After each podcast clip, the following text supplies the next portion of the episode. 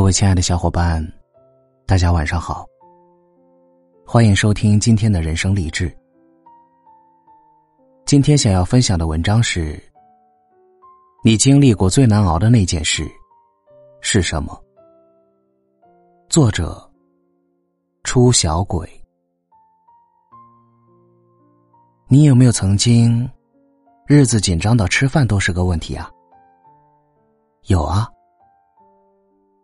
二零一零年夏天，我带了两千块钱去了北京，交完押一付三的房租后，生完一场病，我就成了一个天天吹冷风、吃小饼的姑娘。我想，我必须得尽快找工作了，然后就误打误撞，有家美容整形公司要我去上班。入职第一天。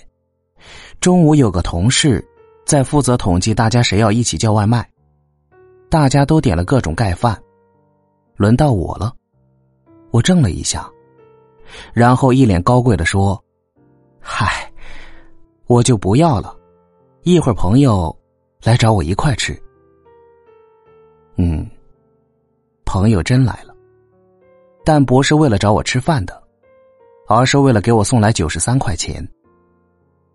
因为自动提款机取不出来不足一百面额的钱，但这却是我的全部家当，我只能拜托他找个银行柜台帮我取出来，否则我中午就吃不上饭了。是的，同事来找我统计要带什么外卖的时候，我之所以撒谎说朋友要来找我吃饭的原因，是因为当时我身上没有一分钱。很多姑娘出门在外都像我一样，特别能死撑，再难也不肯张口跟家里要钱，因为你害怕你妈会对你说：“混不下去就别勉强了，赶紧回来吧。”我偏要勉强。那家整形公司，我只上了一天班就跑了，但奇怪的是，那件事，我至今记得特别清楚。还好，我迅速在一家杂志公司找到了工作，但是发工资要一个月后，我这九十几块钱，实在撑不了一个月呀，怎么办？我不能饿死呀。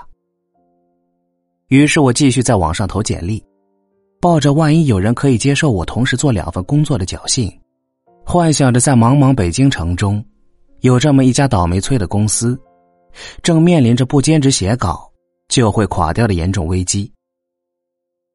还真是幸运，有一家杂志社主编刚好给我打电话，我支支吾吾说，我只能兼职写稿，稿费可以便宜一些，但希望可以预支给我几篇的钱，然后做好了让对方臭骂一顿的心理准备。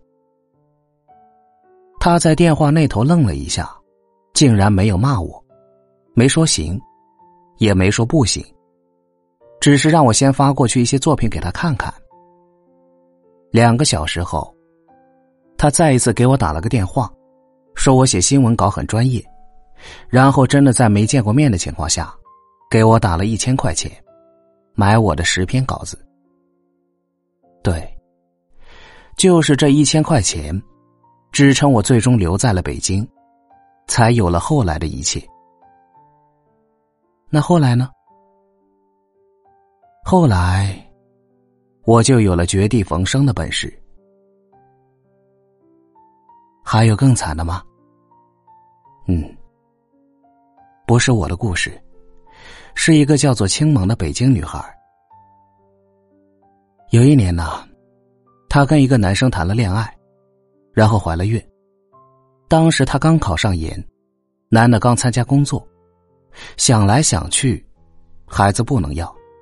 所以男生求着她把孩子打掉，她从了。手术完，她吓坏了，蹲在医院门口哭，什么都不懂，感觉若有所失，却不知道自己到底失去了什么，想找个人说说话，却不敢跟任何人多说半句。毕业后，他们订婚了，然后她又怀孕了，心喜还没捂热，胎停育了。又拿掉了。这次被男方家长知道了。有一天晚上，喊他去家里吃饭，对面的中年女人面容慈祥，殷勤夹菜，却面带笑容的告诉他，儿子是三代单传，不能绝了后，所以这婚得先退掉，订婚的礼钱也得先还给他家，等他什么时候再怀上孕。孩子能保证没什么毛病生出来，再结婚。他一下惊了，巴巴望着这个让他走了两次鬼门关的男人，希望能听到一些让自己相信这一切都是错觉的解释。可是这个男人一直低着头猛扒饭，一句话不说，好像那碗白米饭是他亲爹。之后，男的就结婚了。新娘当然不是他。三年后的一个晚上，青宁突然给我打电话，哭着对我说：“我好像遇到了喜欢的人了，但我好想给他生个女儿呀。”小鬼，你了不了解这种无助感？大概是我听过的最凄凉的绝望了吧。当时我觉得真是挺无能的。说不出什么安慰他的话来，只是一个劲儿的跟他说：“你一定要撑住啊，你一定要撑住啊。”后来呢？后来，起初倾城不敢嫁，怕自己万一真的不能生养，耽误了别人。但他喜欢的男人，偏要娶她，结果不到一年。俩人就生了一对双胞胎女娃，健健康康，睫毛很长，啥毛病也没有，真是长得一模一样，太酷了。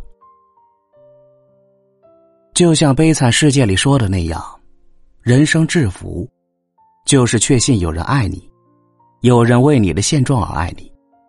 说的更准确些，有人不问你如何，就爱你。无底深渊，下去，也可能是前程万里。还能再讲一个吗？行吧。几个月前，我去洗车房洗车，老板是个二十岁出头的小伙子。那一天的车是他亲自洗的，店里一个伙计都没有。洗好之后，他告诉我，这个店他打算盘出去了。而我洗车卡里还剩下三次没用完，问我是想让他退我现金，还是愿意等下一个人盘下店来后接着用。我好奇，怎么干的好好的不干了呀？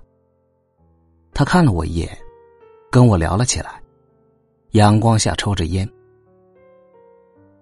他突然被查出来心脏有问题，要去昆明做个心脏搭桥手术，所以这个活儿暂时就干不了。那天大夫问他：“你带了多少钱？”他说：“一万。”大夫说：“那不够，最少得先准备五万吧。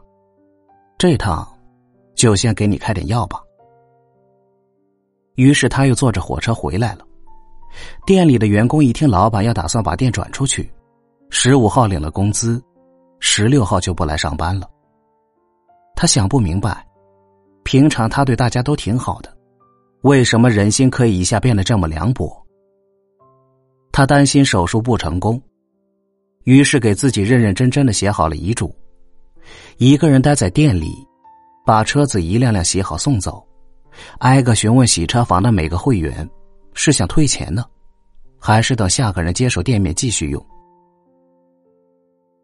去昆明做手术的前一天晚上，他突然给我打来电话，说要加我微信。把剩下三次的钱退给我，我心头一酸，一下就被一种莫名的伤感击中，赶紧说没事儿，万一等你以后再开张还能用呢。他坚持，说怕自己万一再也回不来，那可就在这个世间留债了，死不瞑目。那后来呢？这个故事的后来，我还不知道。我讲出来的原因是因为，当时很感慨这个世间有这样的人，不管世界待他如何残忍，他都能回以温情，报以友善。他让我想起《熔炉》里男主的一句内心独白：“我们一路奋战，不是为了改变这个世界，而是为了不让世界改变我们。”这三个故事是讲给一个抑郁症女孩的。她小时候被一个老头猥亵过，后来这种耻辱让她始终过不去这道坎儿。有一天，终于鼓足勇气去把那个老头打一顿，却听村子里的人说，这老头已经去世了。他常常拿小美工刀在手腕上割来割去，常常一个人爬十四楼比划一下，跳下去该有的弧线。有一天。他问我要一个活下去的理由，我就给他讲了这三个故事，也分享给你们，分享给那些像他、像我，那些一个个在芸芸众生中迷茫、痛哭、苦苦煎熬的人。你一生中最难熬过去的那件事是什么呢？是思念一个人却不能说，是上了五年班，依然是一个打杂的小弟。是别人的父母可以买房，而你的父母却帮不上任何忙。是你最落魄的时候，遇到了想要守护一生的姑娘。是你创业失败，负债累累，还是好好的一生，突然要去经历家破人亡。我们这一生，苦闷彷徨的日子，总是比幸福的日子来得长。我们每个人。谁又不是在苦苦煎熬、拼命死撑？但仅此一生，想要活着，就只能竭尽全力。再苦再疼，你可以哭，但不能怂。如果当初放手了，就没有后来，就没有一个姑娘遇到一个不问你如何、愿意爱你的人，就没有一个洗车店小伙子。努力留给这个世界的温情，像尼采说的那样，了解自己为什么而活，就可以忍受任何一种生活。然后，十年后，往事都成下酒菜。